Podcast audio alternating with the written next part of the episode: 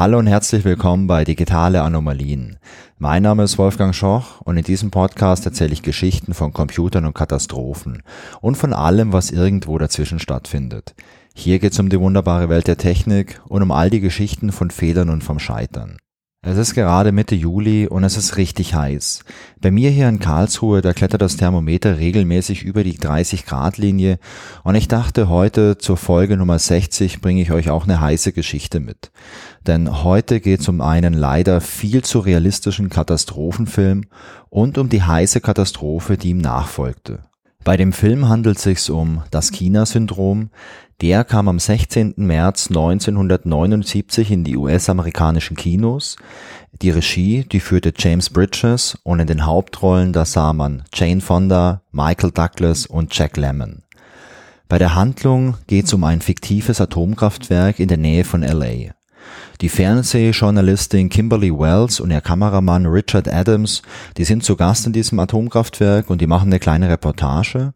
Und während sie dort sind, kommt es zu einem kleinen Zwischenfall. Man spürt eine starke Vibration, aber der Chef vom Kernkraftwerk, der beschwichtigt alles. Ja, das ist alles unter Kontrolle, das ist ein Routinefall. Das Reporterteam, das dreht allerdings alles heimlich mit und man geht danach zum Sender und zeigt dieses Material. Der Sender, der will das aber nicht ausstrahlen.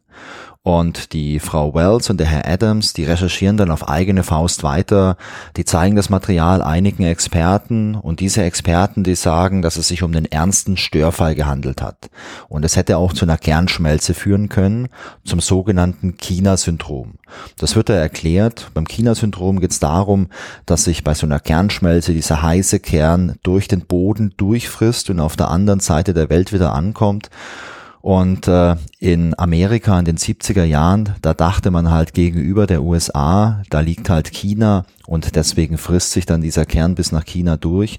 Ob das jetzt physikalisch möglich ist, ist vielleicht eine andere Diskussion. Äh, ich sag mal, bis zur Hälfte eventuell, aber nicht komplett durch.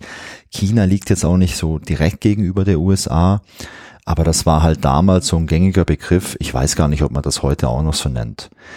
Und in dem Film geht es dann so weiter, dass ein leitender Ingenieur von diesem Atomkraftwerk ebenfalls nach der Ursache sucht und der entdeckt dann, dass irgendwelche Unterlagen manipuliert wurden. Das Kraftwerk hätte so eigentlich gar nicht in Betrieb gehen dürfen. Und eigentlich ist dieses komplette Kraftwerk eine tickende Zeitbombe. Und der nächste Zwischenfall, der könnte schon zur Katastrophe werden. In dem Film gibt's ja noch ein bisschen Action und am Schluss kommt die Wahrheit heraus. 1979 war das ein sehr spannendes Thema, denn die ersten Atomkraftwerke, die sind erst so Ende der 1950er Jahre in den USA in Betrieb gegangen und prinzipiell galt die Kernkraft in den USA als sehr saubere und auch sehr sichere Energiequelle. In den USA, da gab es damals einen regelrechten Nuklearhype. Angefangen hat das Ganze 1953, da hielt Eisenhower seine bekannte Adams for Peace Rede, wo halt auch propagiert wurde, dass die Atomkraft jetzt zivil genutzt wird und dass das einfach eine gute Sache ist. Sei es jetzt für Energiegewinnung oder für den medizinischen Bereich oder für viele andere Bereiche. 1957 wurde dann auch die Internationale Atomenergieorganisation in Wien gegründet und wenn euch diese zivile Nutzung der Atomkraft im Generellen interessiert, dann hört doch mal in die analoge Anomalien Folge Nummer eins rein. Da habe ich ein bisschen was über kuriose Radioaktivität erzählt und vielleicht ist da was dabei, was euch interessiert. Ich verlinke euch die Folge auf jeden Fall in den Show Notes. Man kann zusammenfassen, dass die meisten Leute damals keine Bedenken wegen Atomenergie hatten und der Film, naja, das war halt nur ein Film. Unsere heutige Geschichte, die spielt in der Nähe von Harrisburg in Pennsylvania. Harrisburg ist die Hauptstadt und circa zehn Kilometer entfernt befindet sich Three Mile Island. Das ist eine kleine Insel im Susquehanna River. Ich hoffe, ich habe den halbwegs richtig ausgesprochen. 1968 beginnt man auf dieser kleinen Insel mit dem Bau eines Kernkraftwerks.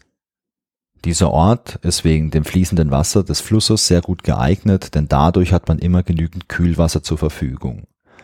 Das Atomkraftwerk, das besteht aus zwei Blöcken. Der erste Block, der hat eine Leistung von 819 Megawatt und der geht 1974 ans Netz. Block 2 hat eine Leistung von 906 Megawatt, also ein kleines bisschen mehr, und der geht 1978 ans Netz. Im Jahr 1979 kommt es zu einem Zwischenfall in Block 2. Und das ist nur wenige Wochen nach dem Kinostart von Das China-Syndrom. Bevor wir uns anschauen, was damals in diesem Atomkraftwerk auf Three Mile Island passiert ist, lohnt es sich, glaube ich, sich erstmal generell zu überlegen, wie so ein Atomkraftwerk funktioniert. Ein Atomkraftwerk besteht aus verschiedenen Elementen. Ein Element ist der Reaktor. Den könnt ihr euch als großen Behälter vorstellen und in diesem Behälter, da stecken die Brennstäbe drin. Die Brennstäbe, das sind wirklich so Stäbe und in den Stäben, da ist Uran drin und durch die Kernspaltung entsteht da Energie und wir spüren diese Energie vor allem als Wärme. Jetzt ist in diesem Behälter, also im Reaktor, neben den Stäben auch noch Wasser drin. Diese Stäbe, die stehen quasi im Wasser und dadurch erhitzen sie dieses Wasser. Das heiße Wasser, und das ist richtig, richtig heiß, das wird dann über ein Rohr aus diesem Reaktorbehälter herausgeführt und dieses Rohr geht in einen Dampferzeuger. In diesem Dampferzeuger wird jetzt das heiße Wasser vom Reaktor über so ganz viele feine Leitungen äh, geführt. Die sind dann auch sehr heiß. Und da strömt jetzt kaltes Wasser drüber. Und dieses kalte Wasser, das kommt aus dem Fluss. Und dieses kalte Wasser, das dort reinkommt, trifft also jetzt auf diese heißen Leitungen und verdampft. Dieser heiße Dampf wird dann über Leitungen herausgeführt und der treibt dann eine Turbine an und diese Turbine, die erzeugt Strom. Wichtig ist hier, dass es im Atomkraftwerk zwei Wasserkreisläufe gibt, die nur durch den Dampferzeuger verbunden sind. Es gibt den primären Kreislauf, der ist innerhalb des Reaktors, das ist das Wasser, das dann auch den direkten Kontakt mit diesen Brennstäben hat. Und dieses Wasser ist auch radioaktiv kontaminiert. Und da muss man aufpassen, dass das nicht irgendwie in die Umwelt kommt. Aber das ist ein geschlossener Kreislauf, das ist immer das gleiche Wasser. Dieses Wasser wird stark erhitzt im Reaktor, dann wird es über eine Leitung in diesen Dampferzeuger gebracht, dort erhitzt das Wasser vom Reaktor das kalte Wasser, das aus dem Fluss kommt und dabei kühlt das natürlich ab.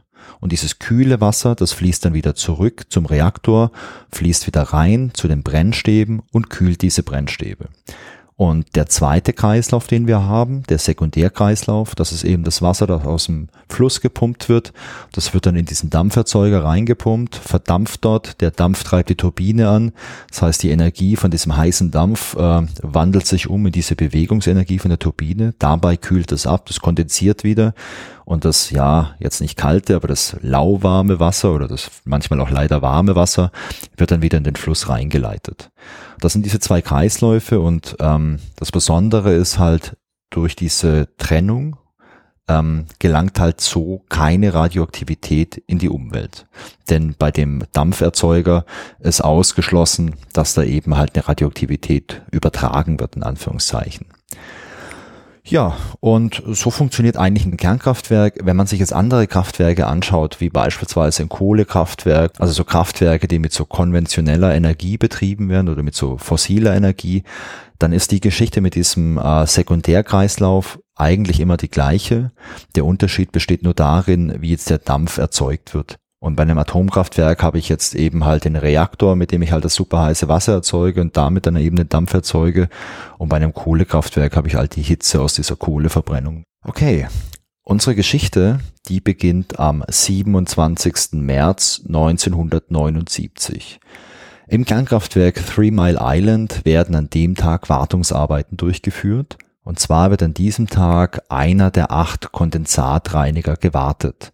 So ein Kondensatreiniger wird verwendet, um das Wasser zu reinigen, das man hier im Sekundärkreislauf verwendet. Das Ziel ist es nämlich, hier möglichst reines Wasser zu haben. Am liebsten würden die destilliertes Wasser nehmen, aber wenn man das jetzt kauft, ist es halt viel zu teuer, denn so ein Atomkraftwerk hat halt einfach einen riesengroßen Durchsatz.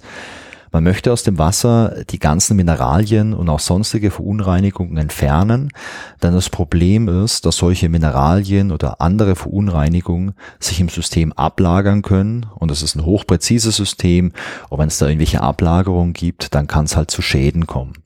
Außerdem wird durch diesen Kondensatreiniger das Wasser auch noch so pH-neutral wie möglich gehalten. Dadurch verhindert man, dass das Wasser sauer wird und so saures Wasser würde halt auch die Korrosion, also den Rost fördern und das wäre natürlich auch schlecht, denn dann kann so ein System ausfallen und wahrscheinlich sind die Wartungskosten dann einfach viel, viel höher. Ich habe mir mal angeschaut, wie so ein Filtersystem funktioniert und ich habe es ehrlich gesagt nicht so 100% verstanden. Aber was ich verstanden habe, ist das folgende. Im Filtersystem, da sind so kleine Polymerharzkügelchen und durch diese Kügelchen, also es ist eine ganz dicke Schicht mit diesen kleinen Harzkügelchen, da fließt das Wasser durch und dadurch entsteht ein Reinigungseffekt. Und ich habe mich ein bisschen erinnert, dass wir mal damals in der Schule auch so ein Experiment gemacht haben. Vielleicht habt ihr das bei euch auch in der Schule gemacht. Also falls ja, dann schreibt mir gern mal, würde mich interessieren. In dem Experiment war es so, dass wir eine alte Plastikflasche genommen haben, da haben wir den Boden abgeschnitten und dann haben wir diese Flasche gefüllt und zwar erst mit einer Schicht mit so Steinen und dann gab es irgendwie eine Schicht mit Sand und mit verschiedenen Naturmaterialien und äh, dann hat man da halt Wasser durchgekippt, also schmutziges Wasser und unten kam dann halt sauberes Wasser raus, weil halt die verschiedenen Schichten, die hatten halt einen Filtereffekt, genauso wie jetzt beim Grundwasser, das ist ja auch so. Es kommt von oben vielleicht schmutziges Wasser irgendwie und durch diese Filtration, durch die verschiedenen ja, Erd- und Gesteinsschichten ist das Wasser im Idealfall irgendwann wieder richtig gut und klar und trinkbar. Und ich erkläre mir das hier genauso, dass eben diese Schicht aus diesen Polymerharzkügelchen halt auch so einen Filtereffekt Effekt hat und dadurch das äh, Wasser dann so gereinigt wird, dass man es hier einsetzen kann. Ich habe auch mal gegoogelt und habe mal so einen Hersteller von solchen Filteranlagen gefunden und habe das ein bisschen nachgelesen und das deckt sich damit. Also da wird auch beschrieben, dass es halt eine ganz dicke Schicht gibt oder so ein, so ein Bett mit diesen Kügelchen und dadurch eben halt gefiltert wird. Ich verlinke euch das auch mal. Ähm, wenn ihr Lust habt, könnt ihr euch das auch gerne mal anschauen. Dieses Reinigungssystem, das war allerdings auch sehr anfällig und ich habe gelesen, dass es in den paar Monaten seit der Block 2 überhaupt am Netz war, es schon drei Ausfälle gegeben hatte. Und jetzt an diesem Tag, wo diese Wartung durchgeführt wird, da werden wohl diese Kügelchen äh, gereinigt bzw. erneuert und man entdeckt, dass es eine Verstopfung gibt. Auch das kommt häufiger vor und normalerweise reicht das immer aus, dass man mit Druckluft das Harz durch diese, ja, durch diese Engstelle durchgeblasen hatte, damit das Wasser wieder fließen konnte. Und genau das machen sie an dem Tag auch. Und jetzt müssen wir uns nochmal ein bisschen genauer anschauen, was es in diesem Kraftwerk alles gibt. Es gibt dieses normale Druckluftsystem, mit dem man beispielsweise solche Verstopfungen entfernen kann. Dann gibt's im Kraftwerk aber noch ein zweites Druckluftsystem, das sogenannte Instrumentenluftsystem. Dieses Instrumentenluftsystem steuert verschiedene pneumatische Ventile und Regler im ganzen Kraftwerk. Und die beiden Druckluftsysteme und auch noch der Wasserkreislauf, den es hier im Kraftwerk gibt, die haben alle die gleichen Anschlüsse. Also könnt ihr euch vorstellen, wie wenn ihr so ein Gardena-System habt, um euren Garten zu bewässern. Da gibt's ja auch so diese Schnellkupplung. Und ähm, so stelle ich mir das hier zumindest vor, dass es überall diese gleichen Stecker gibt, wo man eben halt entweder Druckluft oder auch Wasser bekommt.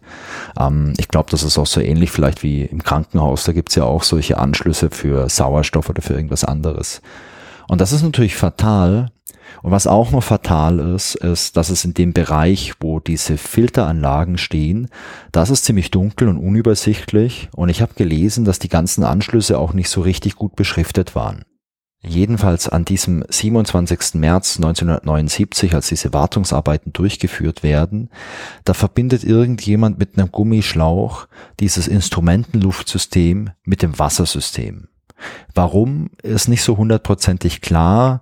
So wie ich das einschätze, ist das einfach ein Fehler. Jemand ist durcheinander gekommen. Es gab da wohl auch viel Druck und es war Personalknappheit und ähm, es war dunkel. Die ganzen Dinger sind nicht so richtig gut beschriftet und der Gardena-Schlauch passt halt überall drauf. Das eindringende Wasser, das führt jetzt aber zu einem richtig großen Problem. Denn als dieses Wasser verschiedene Ventile erreicht, schließen diese Ventile einfach. Und diese geschlossenen Ventile, die sorgen dafür, dass der Sekundärkreislauf gestoppt wird. Und jetzt haben wir den 28. März 1979 morgens um 4 Uhr. Durch diese Fehlfunktion der Ventile wird wie gesagt der Sekundärkreislauf unterbrochen und dann wird automatisch eine Schnellabschaltung des Reaktors durchgeführt. Bei so einer Schnellabschaltung werden in den Reaktor die Steuerstäbe komplett eingefahren. So ein Steuerstab könnt ihr euch vorstellen wie so einen kleinen Magneten für Neutronen. Denn die Brennstäbe, die ja auch im Reaktor drinstecken, da gibt's ja die ganze Zeit Kernspaltung. Bei so einer Kernspaltung werden Neutronen frei. Das sind so ganz kleine Teilchen, die da umherflitzen. Die knallen halt auf andere Kerne und spalten die dadurch. Dann werden wieder neue Neutronen frei und eben auch Energie. Und mit dem Steuerstab kann man je nachdem, wie weit man den reinsteckt, halt kontrollieren, wie viele Neutronen umherflitzen. Und wenn man den Steuerstab oder die ganzen Steuerstäbe komplett einfährt, dann hat man eben halt sehr viele solche in Anführungszeichen äh, Magnete da drin für die ganzen Neutronen und die Kernspaltung, die kommt zum Erliegen. Es gibt da auch noch andere Mittel. Man kann beispielsweise noch in das ganze Wasser, das da zirkuliert, äh, Bohr einleiten. Das äh, reduziert auch nochmal so ein bisschen die Geschwindigkeit von diesen Neutronen. Aber ich glaube, die Details sind hier gar nicht so wichtig. Wie gesagt, die Schnellabschaltung, die wird durchgeführt und durch diese Steuerstäbe wird die Kernspaltung erstmal gestoppt. Das bedeutet jetzt aber nicht, dass der Kernreaktor jetzt sofort komplett abgeschaltet ist, denn es wird weiterhin noch Wärme erzeugt und zwar so circa sechs Prozent der Leistung, die so ein Reaktor hat, die wird immer noch direkt erzeugt an Wärme, wenn man die Stäbe reinsteckt. Und in dem Fall hier äh, bei Three Mile Island Block 2 war das so eine sogenannte Nachzerfallswärme von rund 155 Megawatt. Und durch die fehlende Kühlung, da steigt jetzt erstmal die Temperatur und dadurch steigt auch der Druck im Reaktor an. Es gibt natürlich ein automatisches Notkühlsystem und das springt natürlich auch sofort an, denn es wäre ja wirklich fahrlässig, wenn man bei so einem Atomkraftwerk nur ein Kühlsystem hätte. Dieses automatische Notkühlsystem hat allerdings ein kleines Problem oder eher ein großes Problem, denn es besteht aus zwei Notfallpumpen die können allerdings kein Wasser pumpen, denn da gibt's so Sperrventile in den Leitungen und diese Ventile, die sind geschlossen. Und deswegen kann da kein Wasser durch und es kann deswegen das Wasser halt nicht zu diesem äh, Dampferzeuger kommen und dort die Wärme abnehmen, die im Reaktor erzeugt wird. Diese Sperrventile, die sind geschlossen, weil es einige Tage vor diesem Zwischenfall so ein paar Tests gab im Kernkraftwerk und im Rahmen von diesen Tests wurden diese Ventile manuell geschlossen und anscheinend hat man einfach vergessen, diese Ventile danach wieder zu öffnen. Dem Personal in der Leitstelle fällt das nicht auf. Also im Kontrollraum, da gibt's zwar irgendwelche Warnleuchten dafür und ich habe gelesen, eine Warnleuchte, die war wohl irgendwie durch ein Schild verdeckt. Bei der anderen Warnleuchte, da ist nicht so 100% sicher. Ich habe in der Wikipedia gelesen, dass darüber gemunkelt wurde, dass wohl ein Mann, der dort gearbeitet hat und der dafür zuständig war, der war wohl gut beleibt und durch die Leibesfülle wurde wohl die zweite Warnleuchte an seinem Bedienpult irgendwie verdeckt und er hat die deswegen nicht gesehen. Keine Ahnung, ob das stimmt, aber Fakt ist auf jeden Fall, dass dem Personal erstmal nicht auffällt, was hier eigentlich los ist. Was passiert jetzt? Ähm, Im Reaktor steigt die Hitze immer weiter an, denn diese Brennstäbe, die erzeugen weiterhin ja Wärme und ähm, es gibt keine Kühlung. Und es gibt jetzt in diesem Reaktor so ein Notfallventil, um zu verhindern, dass dieser ganze Behälter platzt. Dieses Überdruckventil, das öffnet sich automatisch, um den ja, großen Druck abzulassen. Und der große Druck in Form von Dampf wird dann aus diesem Reaktorbehälter rausgeleitet und in einen ja, so Auffangbehälter reingeleitet. Da ist Wasser drin, kaltes, und dort soll eben dieser heiße Dampf kondensieren. Und dieses Notfallventil, das ist so konstruiert, dass es sich eigentlich wieder schließen sollte, wenn der Druck im normalen Bereich ist. Leider ist dieses Ventil kaputt und ähm, es verklemmt sich und es bleibt einfach offen. Im Kontrollraum gibt es leider keine Anzeige für das Ventil. Und das führt dazu, dass jetzt weiterhin Kühlmittel durch dieses Ventil entweicht und keiner im Kontrollraum das mitbekommt. Nach ungefähr acht Minuten entdecken die Leute im Kontrollraum, dass die Sperrventile vom Notkühlsystem geschlossen sind und man öffnet diese Ventile jetzt und jetzt funktioniert endlich wieder der sekundäre Kreislauf und der Reaktor kann gekühlt werden. Puh, also nochmal Glück gehabt oder vielleicht auch nicht. Wir werden es gleich sehen. Die Leute im Kontrollraum gehen jetzt fälschlicherweise davon aus, dass das Überdruckventil geschlossen ist. Das ist aber nicht geschlossen, weil es ja kaputt ist. Und durch dieses kaputte Überdruckventil gelangt jetzt immer mehr Kühlmittel in diesen Ausgleichbehälter und irgendwann ist der Druck in diesem Ausgleichbehälter so groß, dass dort eine Sollbruchstelle bricht und dadurch gelangt jetzt das Kühlmittel in das komplette Containment des Reaktors. Also das Containment oder auch der Sicherheitsbehälter, das ist der Teil, der wirklich hermetisch abgeschlossen ist. Das ist meistens äh, ist der kugelförmig, damit der Druck hier besser verteilt werden kann. Und ich weiß nicht, ob ihr vielleicht mal im Atomkraftwerk wart. Ich habe mal vor, wow, weiß nicht, 20 Jahren habe ich mal ein Atomkraftwerk besichtigt und war auch in dem äh, Containment drin. Und das ist schon beeindruckend. Da gab es eine Tür, die war, glaube ich, so 2,50 Meter dick. Also dieses Ding hält auch viel aus. Da kann theoretisch auch ein Flugzeug draufstürzen, ohne dass hier gleich alles kaputt ist. Und dieses Containment, also dieser Sicherheitsbehälter, der ist auch luftdicht abgeschlossen und darin herrscht auch ein Unterdruck, nur für den Fall, dass vielleicht irgendwo, keine Ahnung, ein kleines Loch drin wäre oder ein kleines Leck drin wäre, dass da keine ähm, potenziell radioaktiv verseuchte Luft nach außen gelangt. Und in diesem Behälter, da sammelt sich jetzt das Kühlmittel des Reaktors. Aber auch das bleibt unbemerkt. Dadurch sinkt aber auch der Druck im Reaktor. Und das ist erstmal natürlich für die Leute im Leitstand ja ein gutes Zeichen, denn man hat ja eher Angst, dass der Druck zu hoch wird und hier irgendwas explodiert.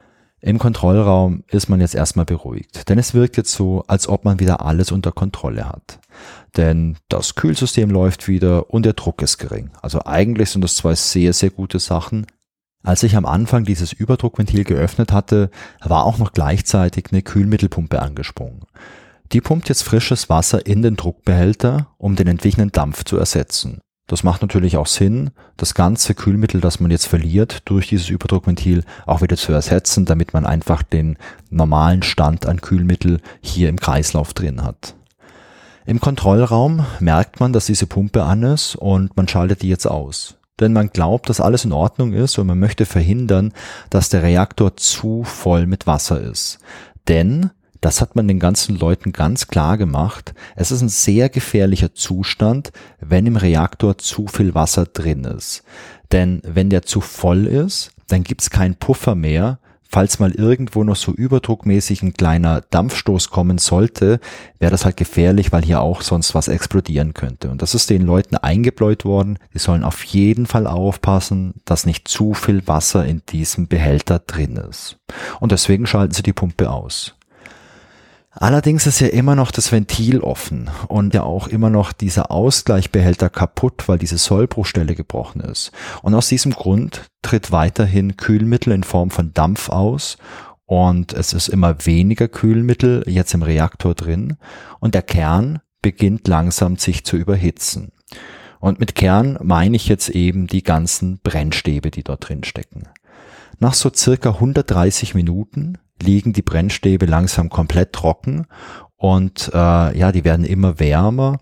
Es gibt jetzt auch chemische Reaktionen dort drin und zwar diese äh, Brennstäbe bestehen aus verschiedenen Metallen und durch chemische Reaktionen bildet sich jetzt an der Stelle Wasserstoff, der ebenfalls durch dieses immer noch offene Ventil in diesen Sicherheitsbehälter entweicht. Dort verbindet sich der Wasserstoff übrigens mit Sauerstoff und wird zu explosivem Knallgas, und durch einen Fehler im System wird jetzt diese stark radioaktive Kühlmittel, das sich da am Boden des Sicherheitsbehälters angesammelt hat, abgepumpt und zu so einem Sammelbehälter in einem Nebengebäude gebracht. Ähm, Nochmal eine kleine Info an der Stelle. Der Boden, der ist ein bisschen tiefer als der Level, wenn du reingehst in diesen Sicherheitsbehälter, denn der Sicherheitsbehälter ist ja, ja eine Kugel und diese Kugel, die siehst du zwar, wenn du in die Decke schaust, siehst du diese Kugelstruktur, aber die äh, untere, der untere Teil der Kugel, den, den sieht man halt nicht, weil da halt ein Boden drüber gebaut ist und die ganzen Geräte, die dort drin stehen, in so einem Sicherheitsbehälter. Dass das für uns Menschen schön ist, haben wir da halt eine, äh, einen glatten Boden drin.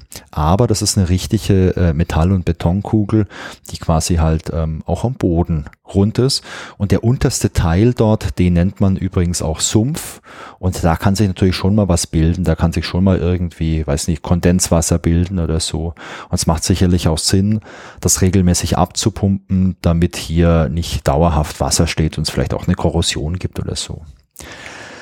Und normalerweise sollte dieses Wasser, das sich dort bildet, ja auch nicht stark radioaktiv sein. Aber ich meine, ich bin jetzt kein Experte für Atomkraftwerke, aber vielleicht würde es ja auch Sinn machen, an der Stelle mit irgendwelchen Sensoren zu überprüfen, ob hier was radioaktiv kontaminiert ist. Und weil dieses stark radioaktive Wasser jetzt in ein Nebengebäude gepumpt wird, wo es halt keine Sicherheitsmaßnahmen gibt, gelangt von dort auch radioaktives Material in die Umwelt. Um 6 Uhr in der Früh ist jetzt Schichtwechsel im Kontrollraum. Das neue Team ist ausgeschlafen und fit und äh, die kommen da an, machen so eine kleine Übergabe, schauen sich die Situation an und die vermuten gleich, dass hier irgendwas nicht stimmt.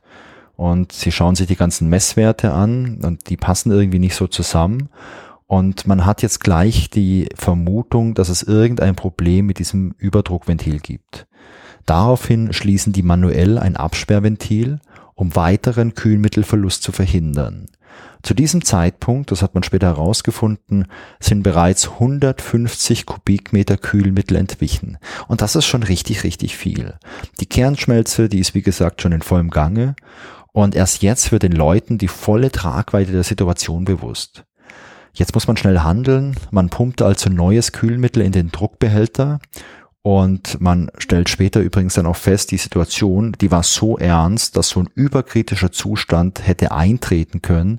Und ein überkritischer Zustand, das ist dann halt der klassische Supergau. Also das ist dann wirklich der größte ernstzunehmende Unfall, eine richtige Kernschmelze, wie wir es leider auch schon bei anderen Unfällen in Atomkraftwerken gesehen haben, was da passieren kann. Also keine Ahnung, beispielsweise 86 in äh, Tschernobyl hat man ja auch gesehen, was passieren kann. Ein paar Stunden später gibt's dann noch eine kleine Knallgasexplosion im Sicherheitsbehälter. Der hält allerdings stand, da gibt's keinen Schaden. Es dauert dann noch mehrere Tage, bis man den Druck im Sicherheitsbehälter wieder auf normales Maß gesenkt hat. Und dafür entlassen die Leute auch teilweise radioaktive Gase direkt in die Atmosphäre. Die Kommunikation gegenüber der Bevölkerung läuft in dem Fall sehr, sehr schleppend. Es dauert, bis klar erklärt wird, was eigentlich passiert ist. Und erst ganz spät werden die Menschen aufgefordert, die unmittelbare Umgebung zu verlassen. Und es gibt hier schon einige Parallelen zu dem Film, das China-Syndrom.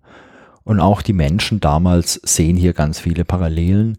Und es dauert ganz schön lange, bis das Vertrauen der Bevölkerung wieder zurückgewonnen wird. Am 1. April 1979 reist dann auch US-Präsident Jimmy Carter nach Three Mile Island um hier auch ein bisschen Öffentlichkeitsarbeit zu betreiben und auch dafür zu sorgen, dass die Bevölkerung wieder ein kleines bisschen mehr Vertrauen hat und vor allem in dieser Krise wieder zuversichtlich nach vorne schauen kann. Es gibt im Nachgang natürlich eine ausführliche Untersuchung und ähm, die Untersuchung von diesem Unfall, die wurde von der US Nuclear Regulatory Commission, kurz NRC, durchgeführt. Und Präsident Jimmy Carter, der beaufsichtigt das damals auch persönlich. Also es ist dann Chefsache. Im Rahmen von der Untersuchung werden unterschiedlichste Experten aus verschiedenen Bereichen zusammengezogen, unter anderem Physiker, Ingenieurwesen, dann Leute aus dem Bereich Psychologie und die arbeiten hier wirklich alle gemeinsam, weil man ist sich schon sicher zu dem Zeitpunkt, das ist eine große Sache und wir müssen auf jeden Fall verhindern, dass sowas nochmal auftreten kann. Denn man darf nicht vergessen, Three Mile Island war zehn Kilometer ungefähr von Harrisburg entfernt, das ist eine große Stadt. Aber wenn man sich mal die Karte anschaut, dann ist auch beispielsweise Boston oder New York City nicht so super weit entfernt. Und wenn es hier wirklich zum Supergau gekommen wäre in Three Mile Island, dann wäre das für die Bevölkerung richtig, richtig schlimm gewesen. Dieses ganze Expertengremium, die äh, untersuchen das, wie gesagt, und die stellen fest, dass der Unfall halt eine Kombination aus technischem Versagen und menschlichen Fehlern war. Und man kritisiert ein paar Punkte besonders. Insbesondere kritisiert man, dass das Design von diesem Kontrollraum absolut irreführend war und dass das Personal nicht ausreichend geschult war, um diesen Notfall überhaupt zu erkennen und richtig zu reagieren. Die Untersuchung ergibt dann auch, dass der Reaktor nicht genügend Sicherheitsmaßnahmen hatte, um auf den Ausfall von diesem Überdruckventil zu reagieren.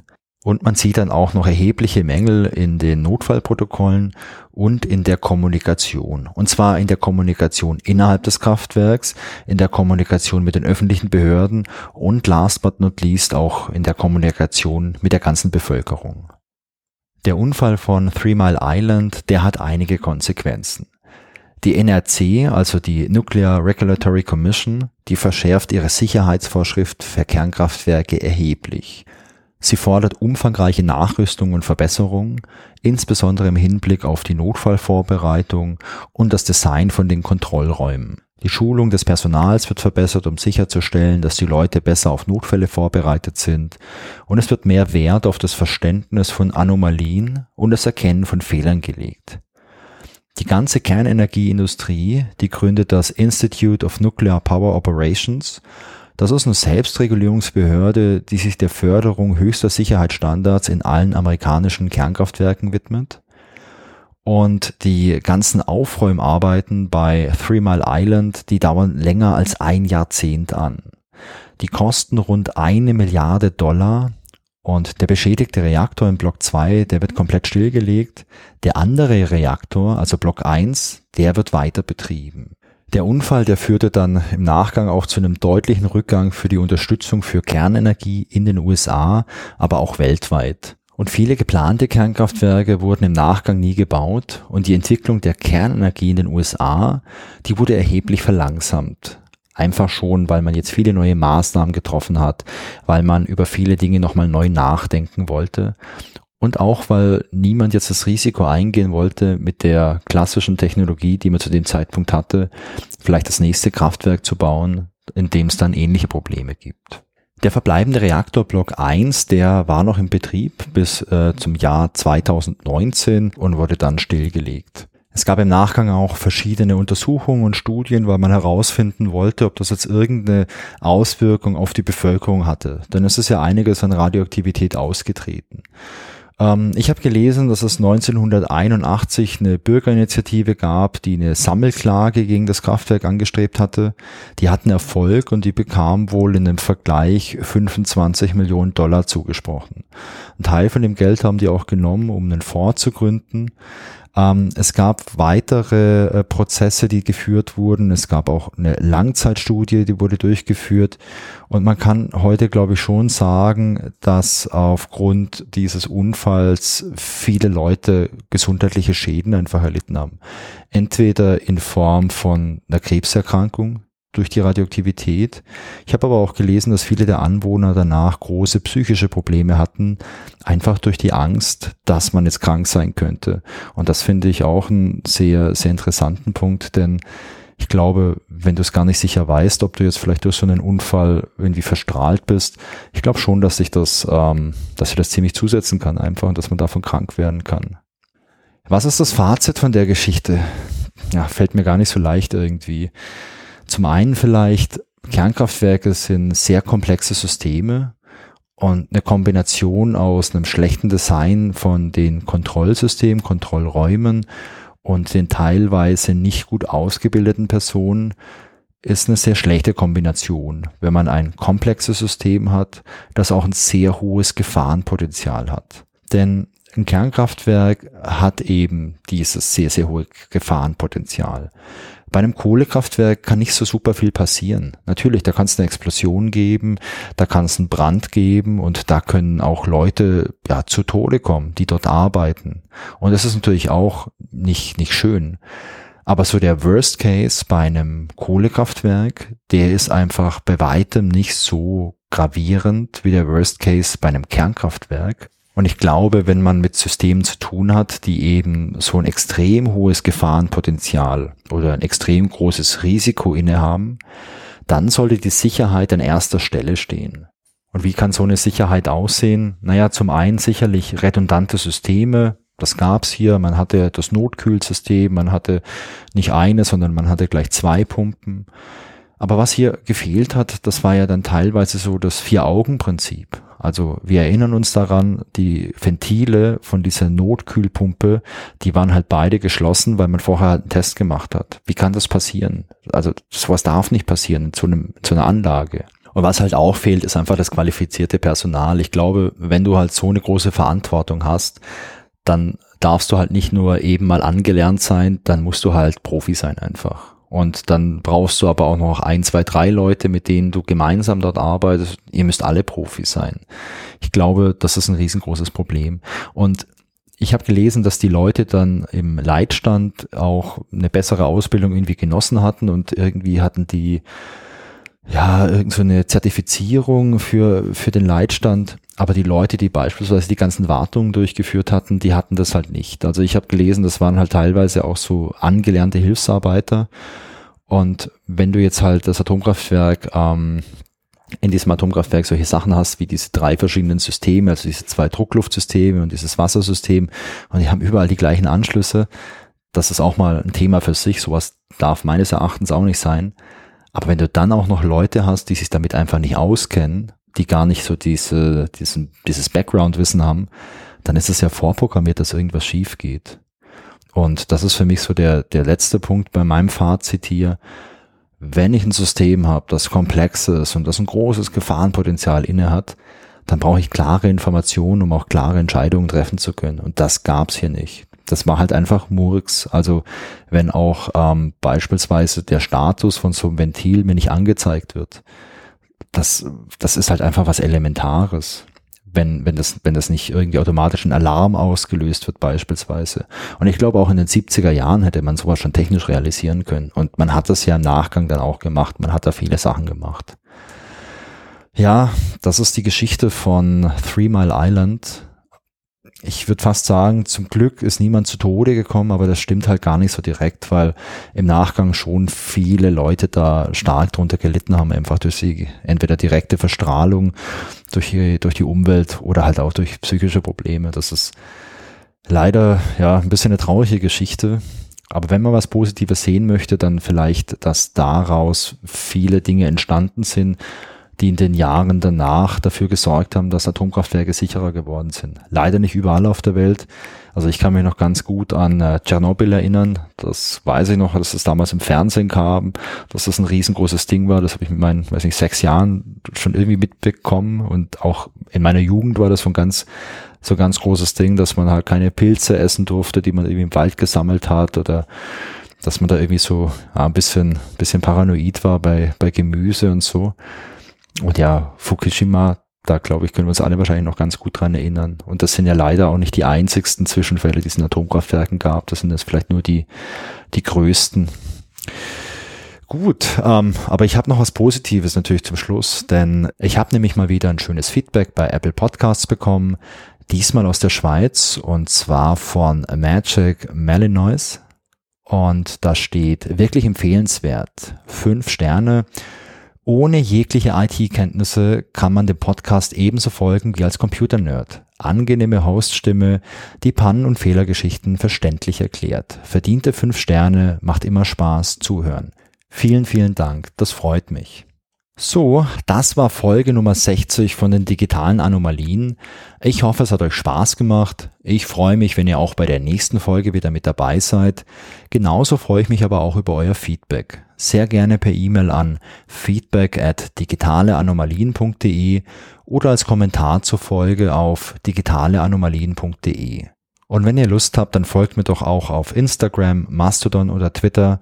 Außerdem gibt's noch einen Discord-Server, auf dem wir über die Themen aus dem Podcast und sonstige Kuriositäten diskutieren können. Ihr findet alle Links in den Show Notes und auf digitaleanomalien.de. Ich würde mich sehr freuen, wenn ihr den Podcast weiterempfehlt oder mir eine Sternebewertung bei Apple Podcasts oder Spotify gebt. Das hilft mir, neue Leute zu erreichen. Ganz toll wäre natürlich auch ein kleiner Bewertungstext bei Apple Podcasts. Vielen Dank fürs Zuhören und bis bald. Tschüss.